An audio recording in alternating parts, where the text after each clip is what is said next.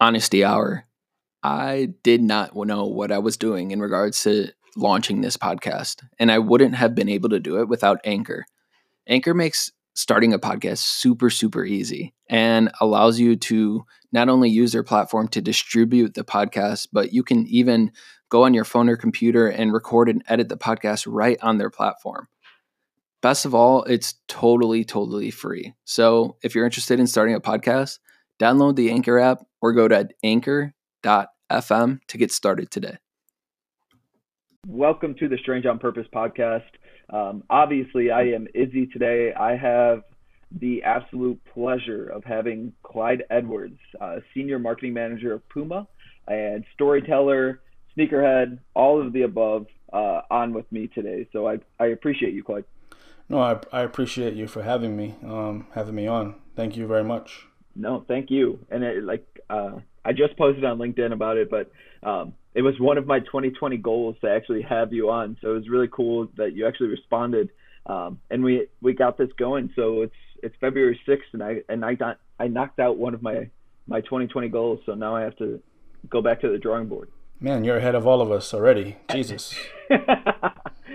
well, I appreciate you. Like the the biggest thing for these these episodes, like I want it to be obviously very conversational, everything like that, mm-hmm. but um, there's a lot of people that do listen that may not be into the things I'm into. And the reason why I know who you are, they might not know who you are. So, do you want to go into who you are and um, what you do?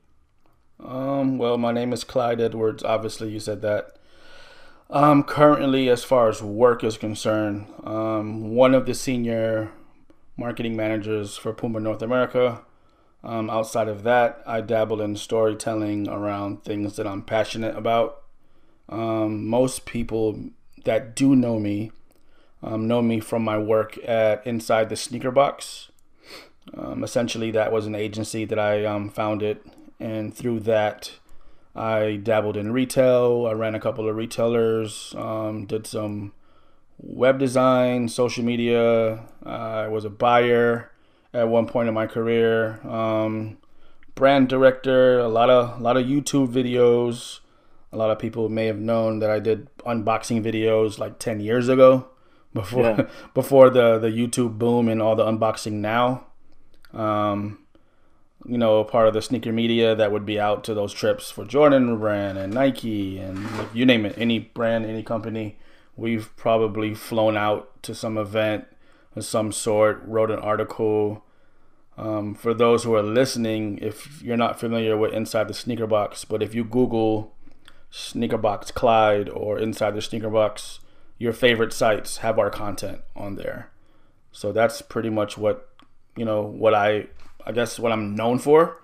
Yeah. Um, and kind of hung that up four years ago. Joined the lovely team over here at Puma. Moved to Boston and I guess that's what I'm doing now, you know, and I'm embarking on a new mission, a new a new journey. That's awesome. I I think what's really cool, um, and obviously I've done my homework on you, but I think that the biggest thing that you say, um, there's two things actually. The one thing that is near and dear to my heart, and I'm just going to jump into it, is um, you talk a lot about being a good father, and like you you say at one point I asked the question.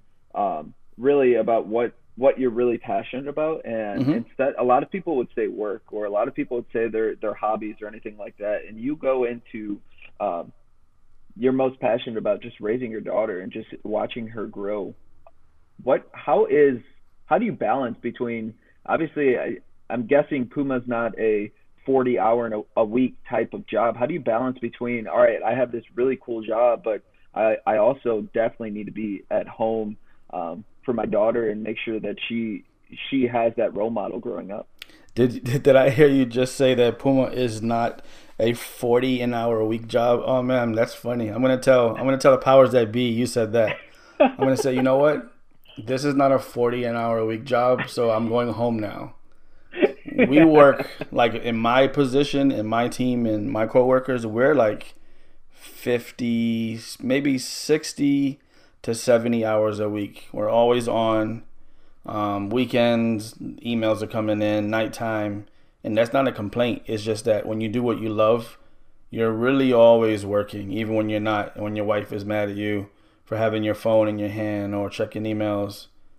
Um, so yeah, it's a lot of it's a lot of work. It's more than forty more than forty hours. But as far as the balance, I mean, you find time to balance things that you enjoy, and not that I enjoy um, raising Chloe. Like that, that is my life work. You know, like for me, having her was um, the best thing that I decided to do, the best thing that ever happened to me.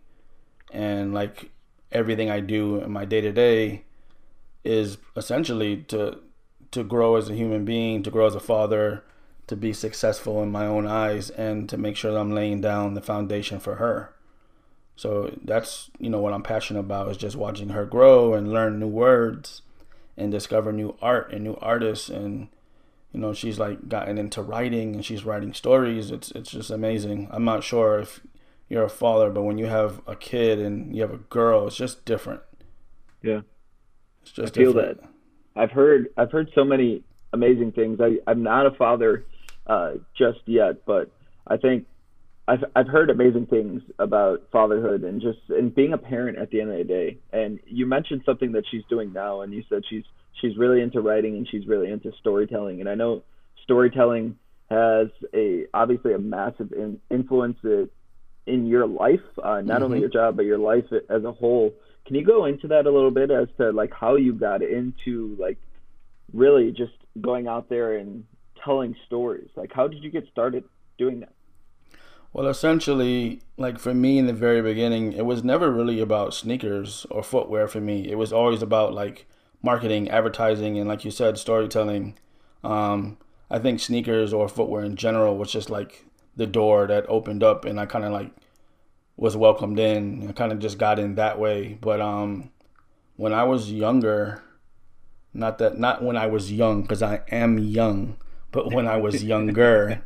I would find myself um, thinking of brands, products. I would have these commercials and ideas, and I still do to this day, like in my head for companies like Coca Cola. Like, I have a Staples commercial in my head. I mean, from seven years ago, I have taco ideas for Taco Bell. They they just come to me like this is like my gift. You know, like how they say, oh, oh your God given talent or your God given gift. Like you can't go to school to learn the things that are in my head and not that I'm like some savant or I'm just great at what I do. It's just like that's honestly my God given gift. Um, things just come to me. So like I have ideas for Taco Bell. Like I was saying, I have I have menu ideas for Taco Bell. Like things that's not on their menu that they should put on their menu. Like designing food and who the food is for and you know, stuff like that. So like I just found myself thinking about that. And mind you, I went to school for audio engineering originally. So I was in the recording industry in the studio, a recording engineer. Um, did some work with like a band, and then I had my own little record label. Moved to Atlanta, and the music the music thing in that scene was like that was my scene. And this is like like way back. I mean, like MySpace days. People who like yeah. know me from then. Um, you know, music was the route for me, but I was never I never wanted to be the artist. I was always the person who had the idea for the group, who wanted to write the songs, and like would story tell around the artist, the title of the music, the name of the album, stuff like that. So it was always like something natural for me. And then one day, you know, that's a long story. Maybe we'll get into it one day. But stopped music, came back from Atlanta. Um, a month later, took the job I had back. Super dove into like streetwear, and then you know that's when I started like art and water, and oh my god, that's a long time ago. so yeah, it's it's always been about just brand marketing, storytelling. That's when people ask me like, "Oh, what sports team do you like?" Like I don't I don't follow teams, I follow players because that's where the story is. The story yeah. is with the player and the players and their brands, and that's what I kind of gravitated to, not the teams. So yeah. I don't have I don't have a sports team. I don't care about you know sports like that. I don't have a team but I'm super into players and their personal brand and like what they do with their brand to help people.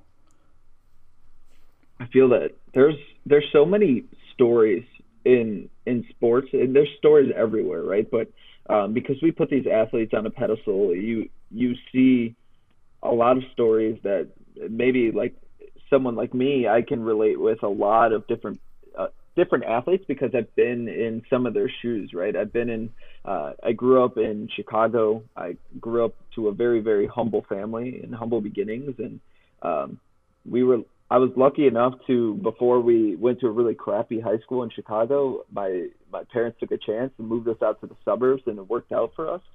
Um, but just seeing how my cousins grew up and seeing how we had to, like what we were avoiding. Um, and then seeing what these athletes go through to get to where they are, it's it's it's humbling and it's it's crazy. And those are stories that I, I really um, almost gravitate towards. And it's cool. I, I like how you put that. You don't follow teams, you follow the players because that's where the stories are, and that's that's truly like I, so many people jumped on this this Chiefs bandwagon um, because of the stories that came along with the quarterback and then even possibly the coach right now with how long it had been him mm-hmm. coaching and everything like that and it it was crazy to see that movement really really move along. And the same thing in the the NBA it goes in the NHL all these different places. So I really I really like that and I I appreciate that. And um one of the stories that I I really have been gravitating towards um and it's probably close with you I saw uh not obviously not too long ago, uh, there was things in the works, and there's uh, a possible endorsement deal, or there is an endorsement deal with J. Cole and Puma. And mm-hmm. there's a, a, ton of people that obviously J Cole has this massive following, right? And we, um, like in the office, we're we're bumping his music a lot, but we there's something to there's something to say with who he is as, as a person and what he actually raps about and what he sings about and um, it really kind of relates back to the the end person, right? The listener, and yep. it hits people in a different way. Um, and I when I talk about shoes, I'm not just about the shoes, right? I, I just went to Kith for the first time actually uh, earlier today, and the was your first time there. Into, what was that? That was your first time at Kith. Yeah, first time at Kith ever. At least Kith Brooklyn. And, okay, cool. Um, it was cool, like, but I didn't go in there to go support this this hype label. I went in there to support Ronnie, even though he probably doesn't need my support. But like, I went in there because I've heard his story and I've heard that he's this this master, and I went in there to do like just support and just hearing those stories is really really dope. And it's crazy how it inspires you to take action, even if that's not what they're trying to do. You know what I mean? Exactly. Yeah, I mean, I think that's very important. Like, that's how people connect to other people. Like, you know, relating to where they come from, maybe a struggle that they've been through or just being inspired by them. Like I know Ronnie very well. Um, I mean, you know, like I said, like Sneakerbox is like what started me on my journey, um, my life journey. And I met Ronnie in 2010 when, you know, when Greg Street was doing Sneaker Friends, when yeah. that was like the like ultimate place you can go. That was before the sneaker cons and the sneaker conventions, and there was no complex con. I mean, that's like agenda was very new, and I'm not even sure if Liberty existed. I can't even remember. It was really like project um, agenda. So I met Ronnie like back in 2010, and that's where I met a lot of people. I met Clark there. Me and Clark became you know really good friends. Um, Pete, I met Pete there, but this was a place that you know Sneaker Friends was a, was something like very meaningful for the culture. Um, and you got to meet people and like really build with them. And depending on who you were as a person, it was just a trip for you and about some sneakers and hype, or you actually built relationships. And those relationships, and you know how we relate to other people, like that's how I built my relationships. That's why I'm still friends with a Pete, a Clark, or Ronnie to this day. Like I can pick up the phone and call them, talk to them, ask them a question, send them a text. Obviously, Ronnie's probably the most busiest person so yeah. I don't I don't bother him. But if I ever text him, I always get a reply back. You know. Yeah, that's that's amazing, and like I said, that's it's it's really humbling just hearing those stories. I actually just said um, I sat down for coffee uh, with Dion from Yellow Brick Sneakers yesterday. Oh, okay. And um, we were going back and forth, and the dude was like just very, very just humbling because he uh, obviously opened the doors of Yellow Brick and just wanted to sit down and have a con- like was open to a conversation. I wasn't obviously wasn't trying to pitch him anything, sell him yeah. on anything. I just said, "Yo, let's have a conversation." and just to hear honestly, uh, Dion told me that I I absolutely needed to do my homework on you uh, because when I told him that you were going to be on, he was like, "This is a massive opportunity for you, um, but then a massive opportunity to get Clyde's story out there." And he remembers when he w- used to go and visit you down at the sneaker store in Miami and everything like that. So, do you want to chat on how you got started in the industry and how you really put that first step forward? Yeah, sure, of course. Um, I mean, it's a really long story, but I'll try to give you like the short version. Okay. So, 2008 9, I was a network analyst and I worked for Comcast. This is like right when Comcast was becoming Xfinity. So I was I was doing my own company on the side. This is MySpace days, um, art and water. Like I told you, I was really into music. I stopped yeah. doing the music thing. I dove, I mean, like head first into like streetwear and fashion. This is like when Frank, Frank the Butcher, and Jeff, those guys were doing weekly drop. I would, that was like the Bible to me. I would listen to every word they say. This is when podcasts. Nobody knew what podcast was, but these guys were like the streetwear Bible podcasts. So I would listen to Frank and Jeff and just learn about different companies. And um, I was super into Stussy and like Fresh Coin and Fresh Jive and um, Rocksmith. I mean, I'm naming a bunch of streetwear brands and Cake, and then two for the two two in the shirt. I had this website. Fast forward, I had this idea like, hey, I told my friend, you know what we should do? We should record videos talking about the stuff that we talk about in person. We always talk about these shoes and why we love them, the materials, the colors, oh, we know a little bit about the designer, but it wasn't like we knew everything because I don't know everything. And honestly, I, I don't want to know everything. I'm not the, the Nike Talk genius. I've never even been on Nike Talk. That's so surprising for some people. I've never been to Nike Talk. Doesn't matter. We were into sneakers, we were into style, being fresh, and just the, the, the footwear was something that was an expression of who we were. So I had an idea. I want to film you talking about the shoes, and that was it. Um, he didn't want to do it alone. He was like, "You have to be on camera. It's your idea." We drank some like Grey Goose or something to build up to like calm our nerves. Yeah. We decided to get a flip cam. I don't know if you remember what a flip cam is. Yeah. But we got a flip cam from Best Buy. Started recording videos just talking about shoes. It wasn't any amazing editing. It wasn't like hype shoes. It was just general release shoes that we liked. We would talk about stuff with that was in our um, in our collection, and then I said, you know what's cool because we're like building this these relationships with um, these store owners in Miami.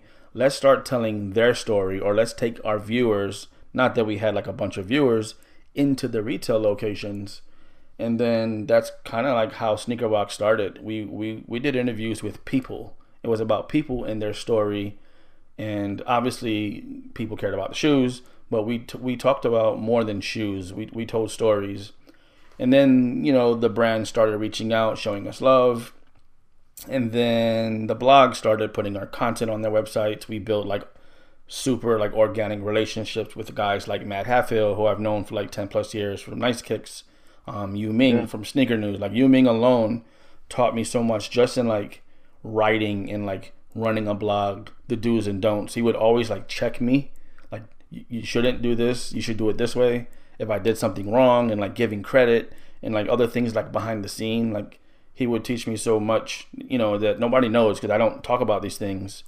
And then like Marcus Troy, I know Marcus very well too. Marcus would be like, if Clyde, if you're gonna do this, you need to be the CNN of sneakers, and you're the authority, and have your own opinion. He would like lecture me but he wasn't dissing me. He was giving me creative criticism, and like because he wanted to see me win, and like these things stuck with me. And then one day, long story short, one day Mr. R, um, who's Jose Rye, he asked me Clyde because I would do my shows. Eventually, I started doing my shows in his store.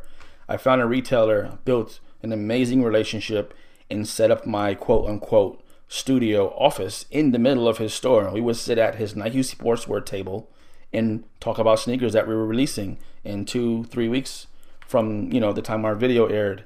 And that's when Nike put the rule in you can't talk about or show the sneaker no more than seven days before the launch date. They did yeah. that because of us. That rule was created was created because of Sneaker Box. Wow.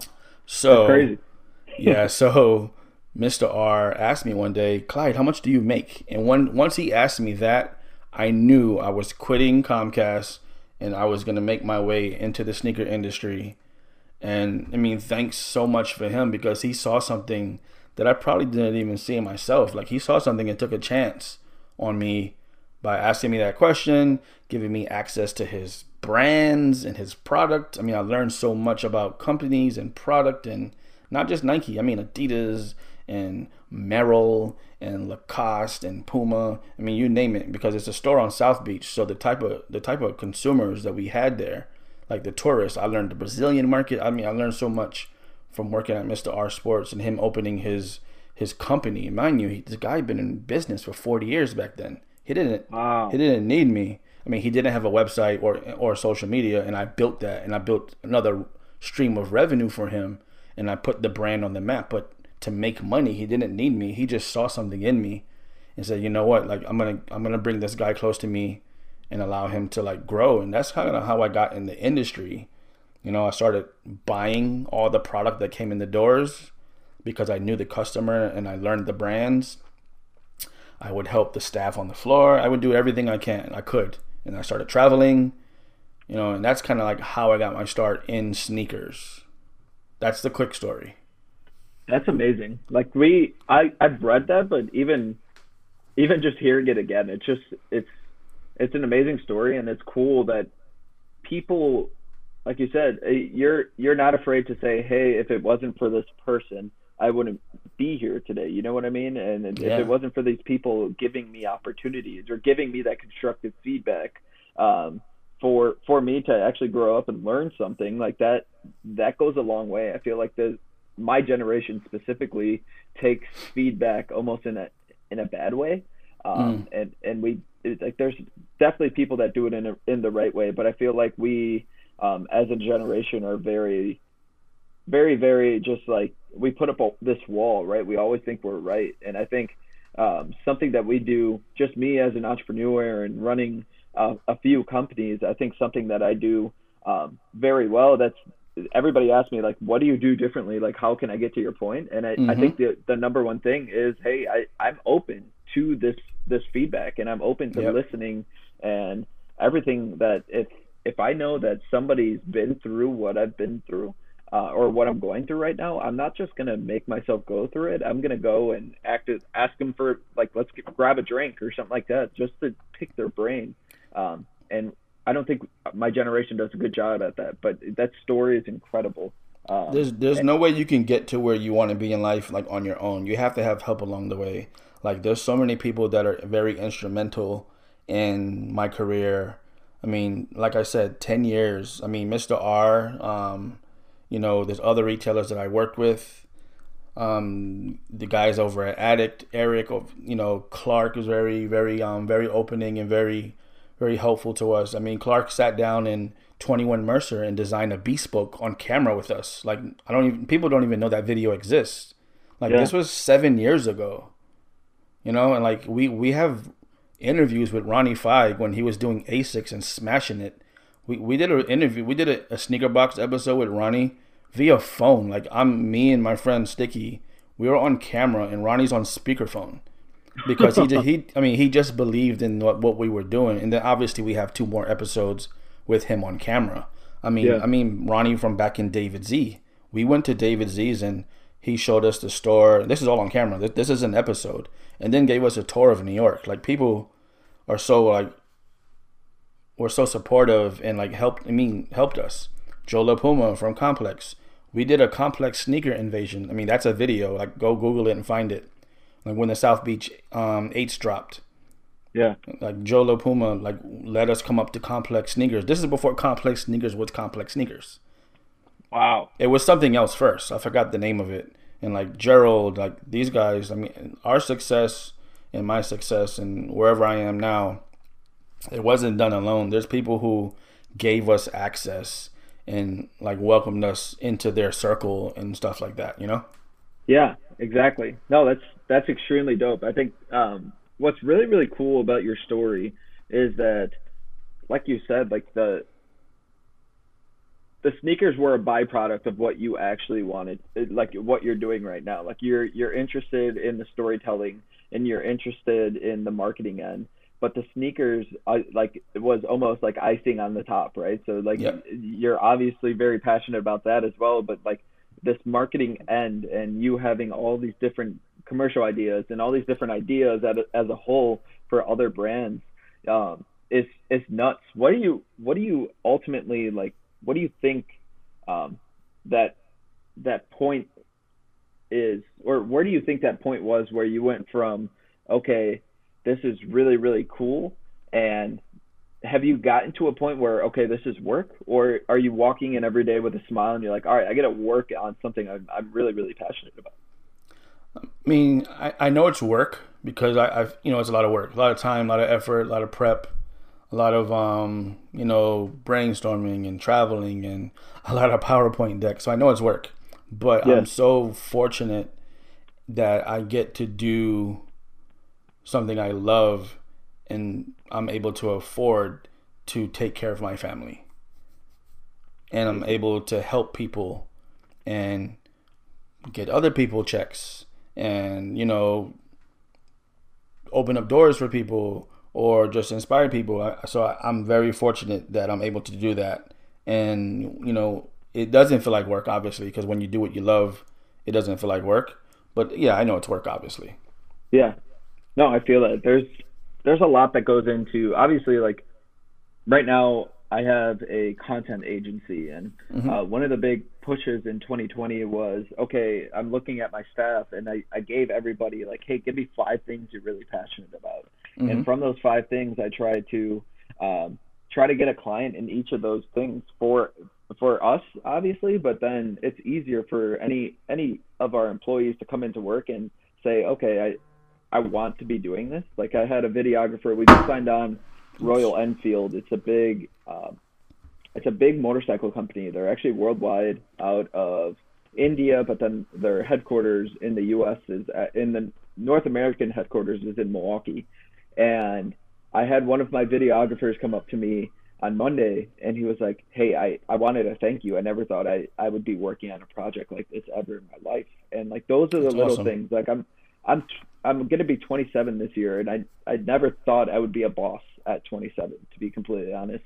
And I never thought I'd own my own company, but just Congrats. to get to that point, and just that like I now have the opportunity to build a culture that I wanted, mm-hmm. um, and that's the reason why I didn't really fit in in the corporate culture or the corporate cultures I was in. Um, so now I have that opportunity, and I've been really just taking it on. So I feel that I, I, I want everybody to kind of have that mindset where yes, it is work, but like it's it's fun at the end of the day, and I like coming in. Um, but same same with me. Industry wise, um, what do you think the future is? Um, let's let's say the marketing industry. What do you think we're going to lean very heavy um, in advancements of tech, or do you think we're going to go I, I know everybody thinks that we we tend to go backwards before we go forwards. Do you think we're going to go into more of old school type of ads or anything like that? What do you think the future is? Um me personally i think that we may have hit i wouldn't say we hit a plateau but i feel that we're pretty advanced. Like everything is like social digital engagement you know do the kids want to engage with the product on the ipad? Can they can this be vr'd can you yeah. spin the speaker the sneaker around or the product around you know via your iphone? I think that something is going to change soon and it may be up to like to like some of the gatekeepers to help this change or some of the bigger brands to help the change. But i think something is going to change where traditional marketing and more physical and old school classic methods are going to come back because yeah. people still want to just people still nostalgia is not going anywhere there's nostalgic product for everybody so nostalgia um storytelling obviously isn't going to go anywhere. Materials, I think there's different things that need to be like marketed, I guess. But um, I don't, I don't, I don't think. I think gonna go backwards. I think I think we're gonna start digressing, not in a bad way, but I think we're gonna go back to more traditional ways of like product launches, um, obtaining your product, communication methods. In in the in the race to be more limited and scarce and create demand, there's going to be some some interesting tactics that are going to be put in place to do so. At I, least that's my at least that's my opinion. Yeah, I definitely agree. I think um, today's consumer, especially, I, I feel like um, with Gen Z, everybody talks about Gen Z just being on their phones or on their iPads or playing video games or anything like that. But um, we've seen that Gen Z wants to get out and do more, right? And we want to, mm-hmm. they want to go out and actually touch the product, and they want to go out and do these different things where um, I, mainstream media or people's stats say otherwise. But I feel like um, the the ComplexCons of the world, or the like you said, the product launches where they pump instead of just looking at the product or trying it on via VR. Um, there's a lot of the there's a lot of the next generation's population that actually want to ex- have that experience surrounded around uh, around the entire product, and um, I think it's it it'll be interesting for sure. I think it will um, be the the future of ad agencies and everything like that is definitely there's there's a ton of different um, reactions out there, but I feel like what might change is that it's going to give um, the little guy uh, really more of an opportunity. I feel like what the the bit the, the big ad agencies of the world will always make their money, um, mm-hmm. but I think at the end of the day, I I, feel like more people are going to give a get, be given a chance to sit at the table and at least give a pitch or give an idea or anything like that. So yeah, I'm really excited for the future of, of marketing. But um, what do you think about the shoe industry? Like, what where do you think? Do you think this hype? Uh, obviously, everybody's in on shoes right now. Do you think this hype's going to continue? Do you, or do you think it's going to plat- plateau or decrease? What do you think? I think it's going to continue. Like, it's just going to shift yeah, it's, it's gonna t- it's gonna continue. It's not gonna.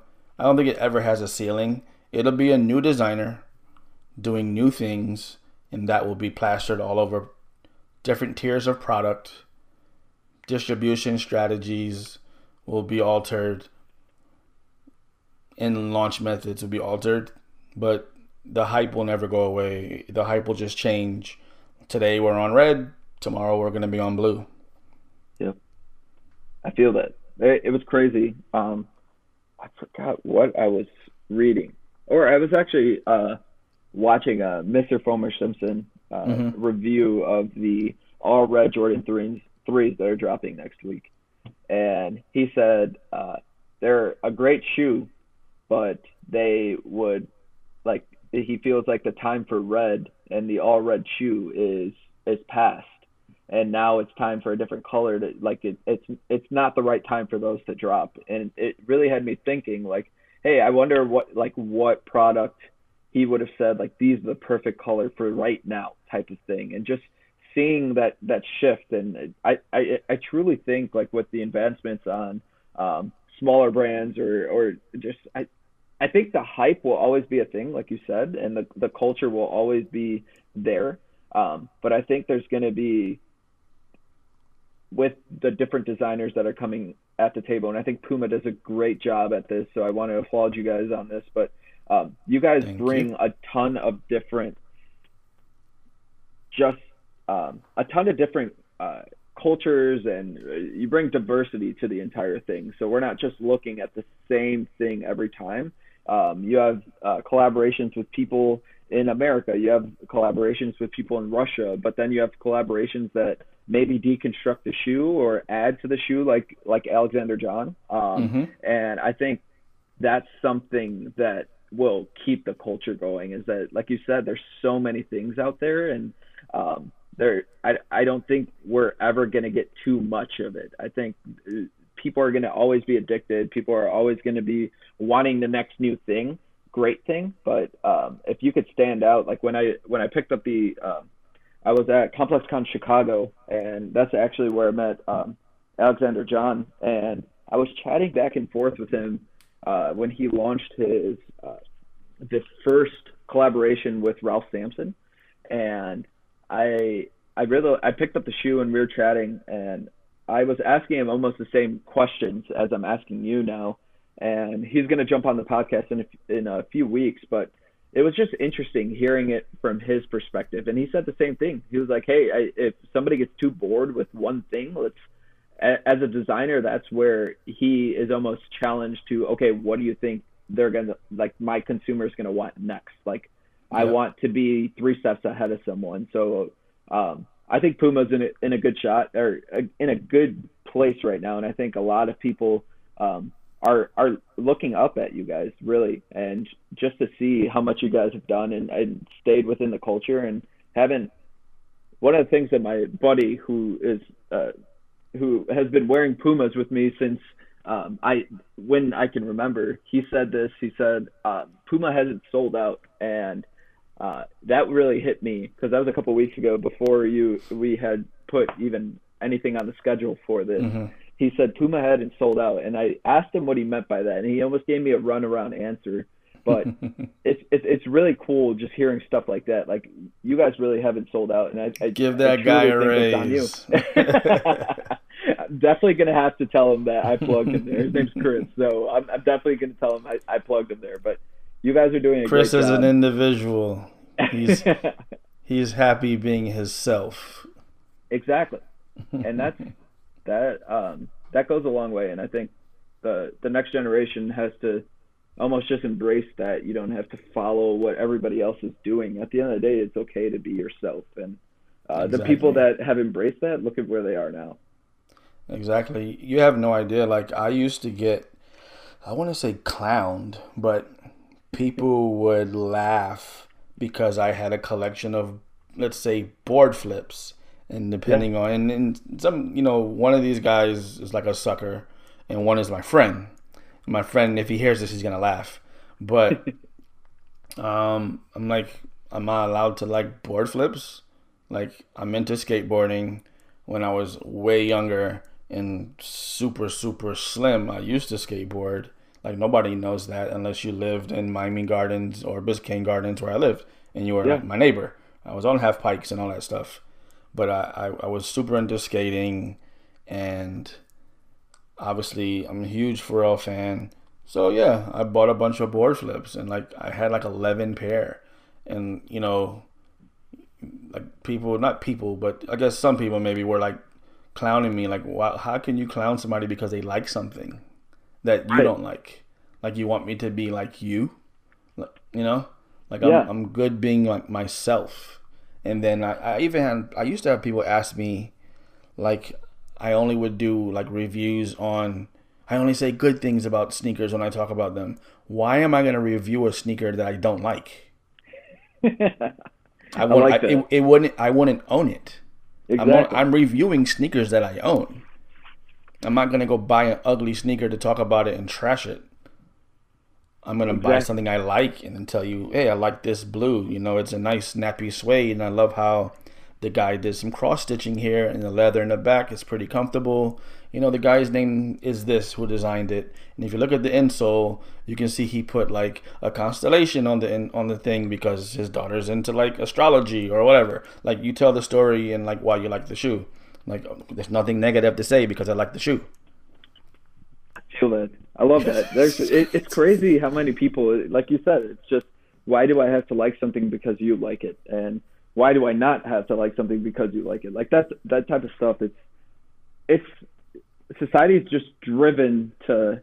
I I feel like I so to give you a little bit of a backdrop, I studied sports management in college mm-hmm. um, and uh, got offered really. I went to a whole bunch of sales combines. Um, for sports sales. Uh, got offered jobs really all over the, the nation and ended up staying in Milwaukee, uh, where I went to school. Took a job with the Bucks, and I was being told how to sell, and um, the Bucks did a great job of that. And I ultimately got. Um, I thought I was doing so well that I started seeking um, a uh, a promotion elsewhere, and mm-hmm. got a, a promotion uh, through another company within Milwaukee that owned like the Milwaukee Marathon and a whole bunch is a sports conglomerate, and they tried to switch everything up because they had their own way to sell and their own way to partner and all that stuff. And mm-hmm. um, while I was I was completely open to that, it, it started hampering like who I it, who I was as a person, like who and who like how I sold to people. I'm a I'm a very I'm from Chicago. I'm like I grew up in the Midwest, so like I I, I like relationships and I I really like to sit down and have a conversation. And it was crazy yesterday. People Same. were like, "Wait, you just seriously want to talk?" Like that's cool and uh, like that's that's that's me like i i probably talk way too much but i i genuinely want to connect with somebody because i feel like if if people get to know me like i i i'd like to think i'm a cool guy um so over time yeah maybe maybe someone might want to buy from me um in sponsorships or tickets at the time and um, when I started to switch switch it back up to showing off who I was, um, that's when the power, like that's when the, the contract started coming in and everything like that. So I think it's really important now to almost change that way of thinking where you have to be almost one way uh, in order to succeed or in order to really fit in. You don't have to conform to, to be yourself, right? You, I think exactly. that's the beauty of it. Like being yourself is almost helping you stand out in a way right now. And that should be your brand, being yourself. exactly. Exactly but yeah, I, I, I, I appreciate this conversation, uh, Clyde, and I think um, I want to get massively into detail, but I also want to do it in person, so I don't want to go like crazy, crazy long. Um, so I'm going to ask you one more question, and it's the question we ask everybody on the podcast. Um, so the the podcast itself is called Strange on Purpose, as you know. Um, so I'm going to ask you what makes you strange on purpose. Um, I think you just kind of said it. You know, what makes me strange on purpose is knowing that I can be myself, not conform, and be very successful and have very um real relationships. You know, I have like real friends and real people in the industry at all kind of levels. You know. Yeah. And I think that's what makes me strange on purpose is that I choose to be who I am and to do to do what I do on purpose. I love that. I love that. Well, dude, I'll, I'm gonna take you for like two seconds afterwards, but I appreciate you jumping on the Strange on Purpose podcast. Oh, um, thank you for having definitely me. Definitely go follow this dude. If actually, where can people find you? So on Instagram, I'm Clyde Edwards. On Twitter, I am still Sneakerbox Clyde until they stop playing games and Give me Clyde Edwards. nice. Awesome. And, yeah. And I know we didn't really get into it, but um, if you guys are out there listening and you want to like, I know we're gonna be back again, but if you want to support what I'm doing, yeah. please check out Food and Convo. Yeah, I'm definitely. I'm gonna leave. If you're listening on YouTube, I will leave all the links um, to follow Clyde and everything like that, and then to follow Food and Convo because I am dumb and didn't bring that up, but I think um, everything that he's doing is is doing great, and he has a really big launch here coming up shortly. So we, I think we're gonna have to do a part two here shortly as well. But again, I appreciate you jumping on, Clyde. Um, no, no problem. Thanks for having me. Thank you. Thank you.